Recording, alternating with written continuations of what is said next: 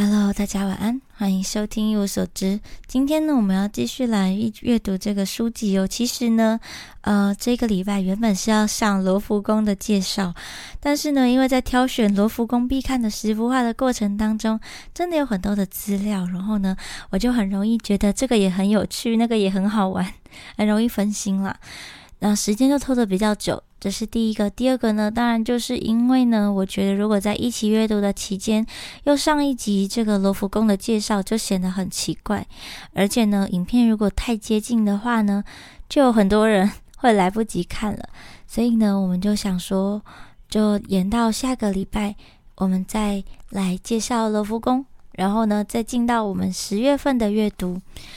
那上次呢，就阅到阅读到说，乔扎呢很努力的在保护这些巴黎的艺术品哦，所以呢，我们就继续在九十三页阅读下去。他说啊，此时的乔扎已心力交瘁，四面楚歌。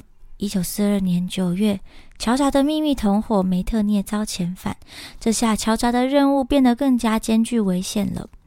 梅特涅遭革之前的一个月，被当成私下命令一名纳粹军人从波城博物馆带走珍贵的多连根特祭坛画。根特祭坛画是比利时托法国保管的法兰德斯原始艺术的杰作。乔扎和梅特涅立刻分别向他们的高层表达不满，结果梅特涅马上被革职了，搭上了第一班火车回到德国波昂，重拾艺术史教职。另一方面，被当的文化部长合作分子波纳尔则在电话中向乔扎表示：“我会把你弄倒，有天我会让你消失，听懂了吗？”哦，这里看到波昂呢，我想说一个，就是我觉得波昂其实比科隆还要好玩，而且呢，贝多芬的故居呢也在波昂那边，所以如果有兴趣的朋友就可以到波昂去走走。他说，好在乔查还有上千名忠心耿耿的员工，在法国各地用生命护卫着这些世界级宝藏。而乔查与瓜土这次通话，主要就是为了这件事。接下来的几周，盟军将会加强轰炸攻击，作为诺曼底登陆的暖身。乔查和他的员工必须清楚标示出画作和雕像藏匿的地点，好让盟军轰炸时呢得以避开。好，他们就要赶快的做记录，才可以认，就是才可以把这些艺术作品呢保留下来。热锅上的巴黎。他说：“一九四四年六月六日凌晨，卡缪和卡扎雷斯不顾宵禁，离开了知名剧场导演查尔斯·杜兰在皮加勒的住处，带着醉意，乘着脚踏车冲下山坡，准备赴另一场欢宴。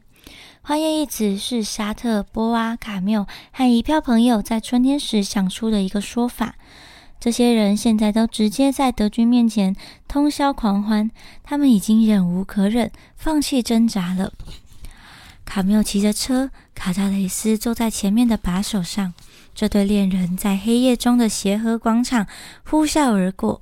与此同时，美英家率领的十五万盟军呢，正准备登陆诺曼底，大君主行动正在展开。此事的行动召集。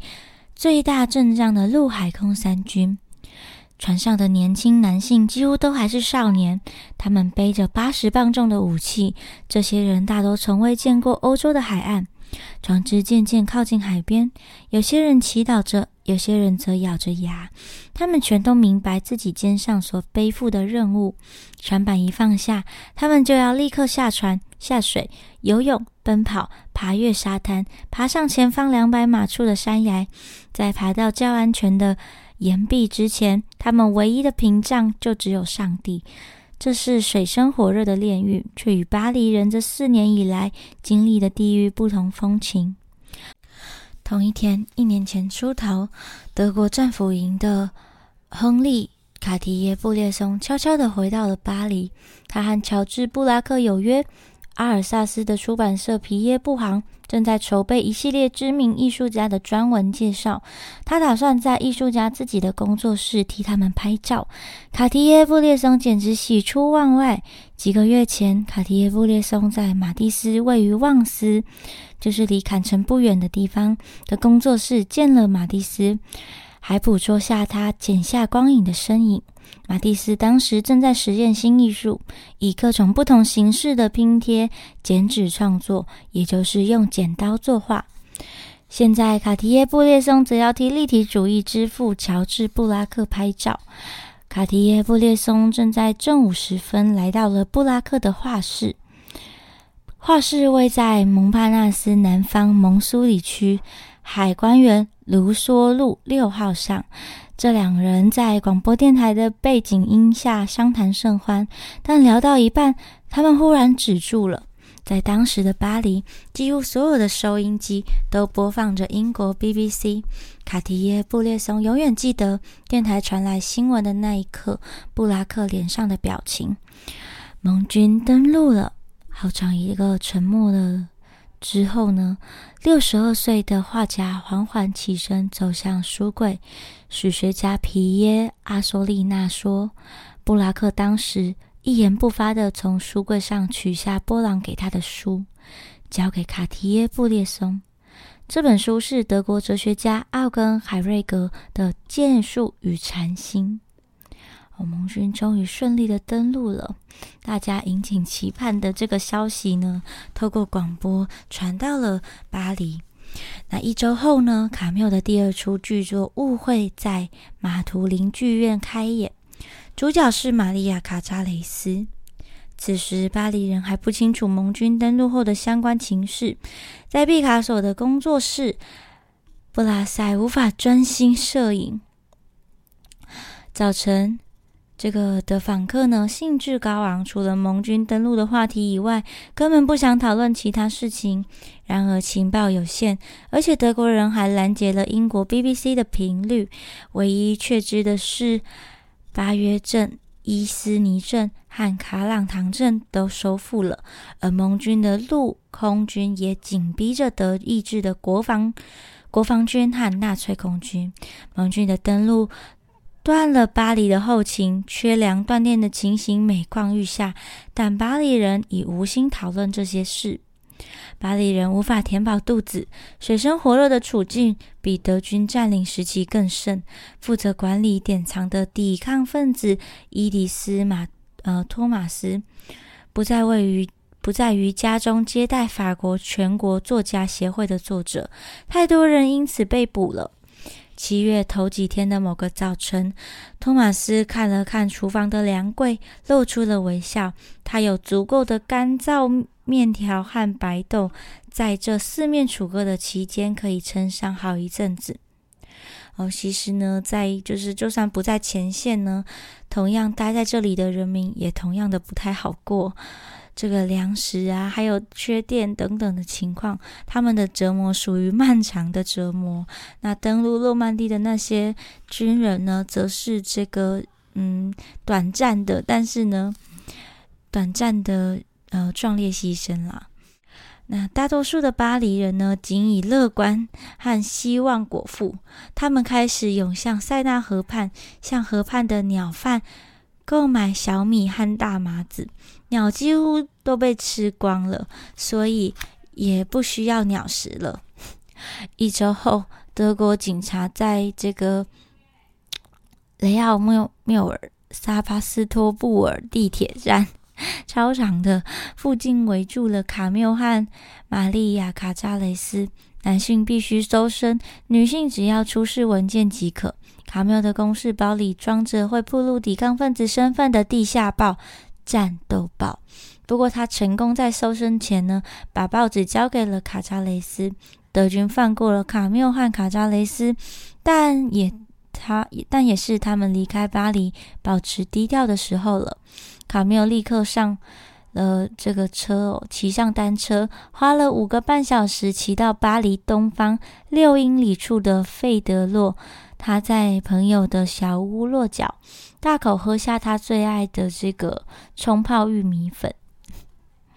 接着呢，七月十四日哦，巴士底日，德国士兵有的在布呃市区巡逻，有的在纳粹办公室。个个戒慎恐惧，手里紧握步枪，扳机上的手指越来越烫。他们看似残酷无情，但其实恐惧万分。巴黎人用他们特有的方式来装饰这座城市，仿佛有一座有一阵无声的怒吼布满了整个城市。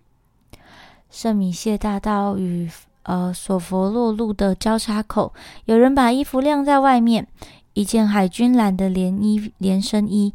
一条亮白色的桌巾和一条血红色的围巾哦，刚好是法国的国旗的颜色，一起在风中飘逸着。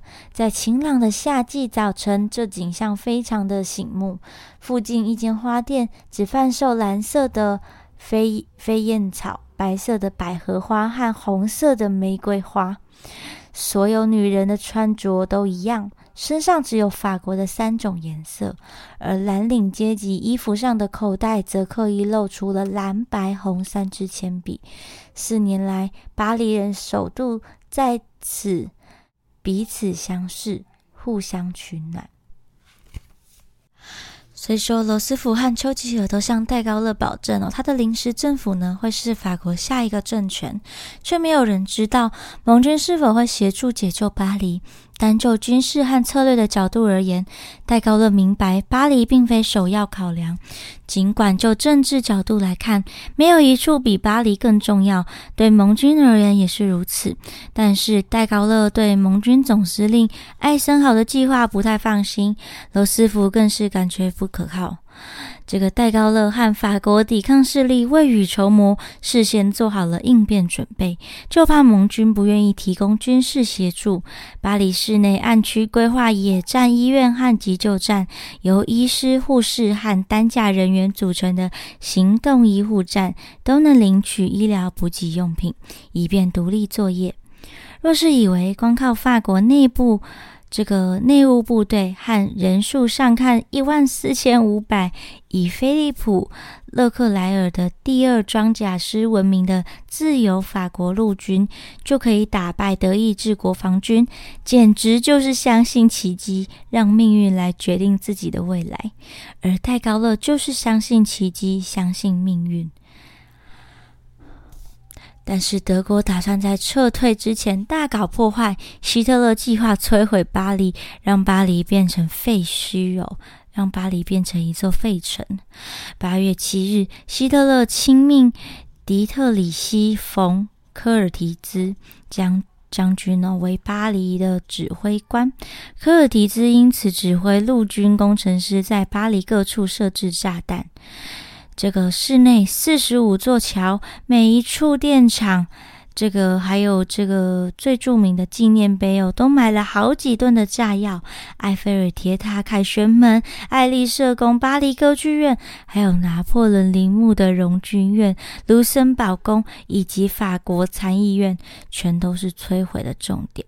好，就来看看这个他们如何准备战争哦。虽然呢，盟军有盟军的约定，不过法国也有法国自己的安排。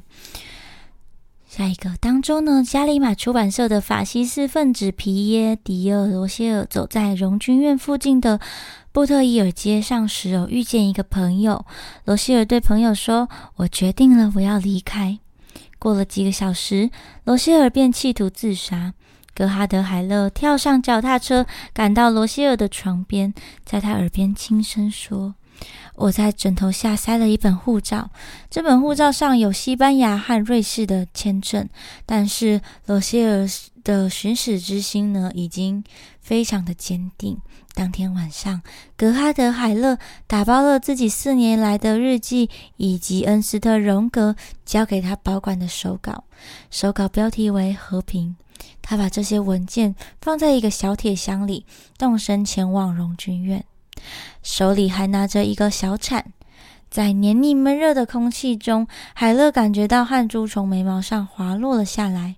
他向中步道上的一棵树仔细观察，并在脑海中记下这棵树和康斯坦丁路、圣多明尼克路和德塔列朗路的距离和角度后呢，数好步伐，便开始小心翼翼地挖洞。海勒觉得，唯有赶快让他的巴黎人生入土，才能自保。好，因为要跳过这个原本要念的何谓起义哦，来到下一个第四个章节。不过呢，在第四个章节之前呢，我在呃这个呃抵抗的有一个小节当中哦，只有人民可以加冕领袖。这里呢有一点想念的地方，在这个这个战争哦告一个段落的时候呢，法国巴黎这个地方呢的生活也有所改变，然后想念。这个在一百二十六页，他说一周内共有七百名抵抗分子和两千八百平民身亡，三千两百名德国士兵被杀，一万两千八百名德国士兵被捕。那天晚上，伊迪丝·托马斯在日记当中写道：“结束了，也是一个新的开始，在历史永恒的摆荡之中，我们殷切期盼的时刻终于到来，但会变成什么样子呢？”在博娃称为兄弟间的放荡狂欢，这种道德沦丧的享乐风气当中哦，巴黎街上呢上演着丑陋的景象。波娃在居住的这个塞纳路上看见了令人作呕的一幕：一名裸体的女子被一群喧喧闹闹的暴民侵犯了。他们指控该名女子与敌人上床，还有其他许多女子也在大庭广众之下被剃发，有时甚至遭到殴打。原因同上，卡缪才刚聘请波娃替《战斗报》记录下这些历史性的日子。波娃写道：“这种仪式中酝酿着中世纪虐待狂热。每每看见法国内务部队保护这些妇女免受群众私刑，波娃都感觉松了一口气。”好，这边就是关于波娃的一些记录，我想要稍微念一下。不过呢，很快的我们就跳到我们原本预计要念的第四章中，第四章当中，渴望里面呢的哲学家记者，在一百三十五页，他说，在沙特的鼓励之下，波娃毅然决然辞去教书的工作。三十六岁的波娃展开了全职的写作生涯，这是他一直以来的梦想。不过，波娃却觉得有些孤单。卡缪派他的小博上东部战线替《战斗报》报道战事。事实上，卡缪几乎把波娃和沙特过去所有的学生都延揽去替《战斗报》写文章了。早晨，我翻开报纸，感觉好像在阅读我自己的私信。这还不够，卡缪甚至想请沙特替《战斗报》到美国驻点五个月。美国国务院邀请了十几名法国作家，以官方名义参访美国，借此知彼，不失为结交新朋友的方法。某天早晨，卡缪从花神咖啡馆致电沙特，他说：“你愿意以《战斗报》的名义访美吗？”沙特高兴的简直跳了起来。我从未见他如此开心哦。波娃日后写道：“美国文学、爵士音乐和电影孕育了我们的青春。后来，卡缪也给波娃机会，远赴葡萄牙和西班牙做两个月的外派记者。法国新闻业对了解世界并影响世界较感兴趣。”不甘于仅报道事实而已。从那时起，法国新闻就成了他们最强大的资产和责任。他们也是，他们也于是呢，欢喜的狠狠的染上了政党色彩。共产党报如这个，如有抵抗分子、小说家、诗人阿拉贡编辑的《今晚》和党刊《人道报》，皆。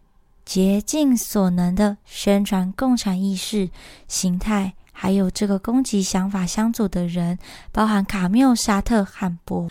许多作家和哲学家都和卡缪一样成了新闻业者。法国的报纸于是充满了社论，不再只有报道。这使新闻变得高度政治化、理智、富智慧、具文学价值，但时常也挺私人。而巴黎人热见其成，纸张有限，报纸时常只能限制在一页的范围内。但在这个小小的空间当中，撰稿的人指导重点。暂时有许多抵抗分子用生命写作，替法国人呢传递讯息。现在的法国报也多由这些人执笔，在国内外都获得了很高的评价。卡缪今天在《战斗报》写的。一字一句都蕴含着很深的意义。珍妮弗兰写道：“新共和有着旧共和所没有的最聪明、勇敢的业余媒体，取代了腐败、只能独自的法国。光是巴黎的新兴报社就足以实现抵抗势力的口号，强悍、确实强硬、纯粹。”哦，前几天呢，在呃，也不是前几天，就是之前有在看一个叫做《论文学》的一本书当中，我看到说，就是文学呢跟这个国文教育其实是有点落差的。如果呢，台湾的媒体呢能够给作家来执笔的话，相信呢会有很不一样的。就是场景哦，因为呢，文学呢其实不单单是论述，它还包含着这个艺术的价值，它应该要让人读起来是非常觉得非常漂亮的，而不单单只有这个强记死背或者是论述事实。所以呢，在这些人、这些作家很厉害的这些作家呢，来掌握报社之后，当然法国的报刊也就有了新的景象。卡缪的社论呢，和充满政党的色彩的新闻哦，吸引了许多读者的同时，也激怒了很多的人。卡缪会用集合人称“我们”写出这种句子：“我们想要的是什么？是一个阳刚、洞悉事理、值得尊敬的报业。”对卡缪而言，新闻不可能公正无私，也不该公正无私。未经批判分析的资讯不该被传播。卡莫要卡缪要他的记者发展出个人色彩与风格，在社论和报道之间划清界限，本就应该。但要知道，客观性本来就不存在。在卡缪眼中，记者不过就是日常的史学家。战斗报创立后头几周，卡缪就替他的记者团队制定了清楚的伦理道德规范。他反对马克思主义，他希望法国可以同时拥有这个有集体的经济和自由政治。不过，他却未解释这两种体系该如何共存。伊迪丝马呃托马斯也投入了新闻业，他的同志请他担任共产党周报《法国女性》的编辑，该报目标读者为法国女性。托马斯就好像这个军人，二话不说的接下了这个新任务。但实际上，托马斯在日记中坦言，他不认为男女要有不同的刊物，男女接收的讯息也应该要一样。身为共产主义和抵抗分子。马托斯，呃，托马斯觉得男女有别的观念已经过时，而且是贬低女性的。起初，他不论这个政治倾向，只要是好作家，一律雇佣。托马斯请已经回到加里马小办公室的波朗替他介绍审稿人选。波朗回答：“多米尼克·欧西是你需要的女人。”一九四四年秋天，三十七岁的欧西在加里马担任。编辑委员，他是名对宗教历史和十七世纪诗作特别有兴趣的作家。他和波朗都很喜欢这个萨德侯爵。有益于托马斯哦，三十七岁、外表含蓄的欧西和波朗一样，彻头彻尾是个反共分子。不过，只要欧西文笔好，托马斯倒是不介意。欧西文笔确实很好，托马斯让欧西负责该报的文学评论。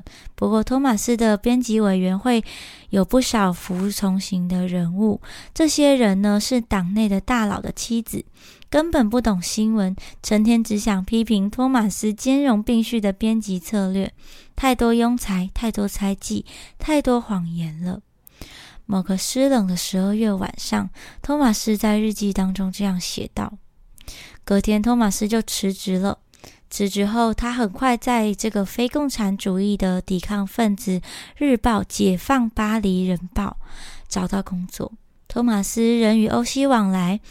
为要同进退，欧西也在同一天向法国女性递了辞呈。除了兴奋地为几周后的沙特纽约行和波阿西葡萄西葡行做准备哦，就西班牙和葡萄牙之行做准备。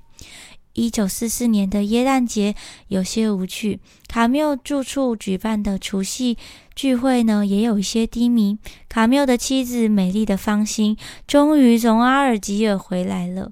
两人之间的状态不太好。卡缪人疯狂爱着玛利亚·卡扎雷斯，并没有打算要放弃这段恋情。沙特这个狂灌着酒，芳心则坐在这个钢琴前呢，弹着巴哈，一路弹到凌晨两点。除夕夜即将要迈入尾声，卡缪挂着温暖的微笑走向波娃，手里拿着一封面，呃，这个拿着一本封面。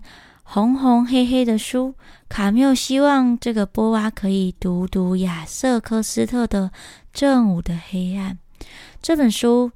一九四零年在美国发行，法国则尚未出版。博娃回到他在路易斯安娜这个酒店的房内，新年的第一道光穿过窗帘时，他把科斯勒的书放在窗边的小桌上。睡了几个小时后，博娃开始读了起来。我一直到读完哦，才把这本书放下，一气呵成的读完了。好，我们就剩下跨界交流。但跨界交流呢，其实呢，就是随着战争的结束，想要旅行、探索、理解并拥抱全新的自由世界的渴望，把一批新的外国艺术家和作家带到了巴黎哦。跨界交流就此展开，跨越了各种的藩篱，串起哲学与新闻，也串起了不同国籍的知识分子以及不同领域的艺术家。好，我们跨界交流就是念到这里就好了。那其实呢，这本书哦，没有念到的地方也非常非常的精彩。嗯，描述了当代很多这个当时发生的一些事件细节。所以，如果有兴趣的朋友呢，也可以购买这本书，把这本书认真的把它看完。那我们的 Part One 就正式的结束了。下次呢，就进入到 Part Two，当代巴黎一样，我会挑选几个章节来念。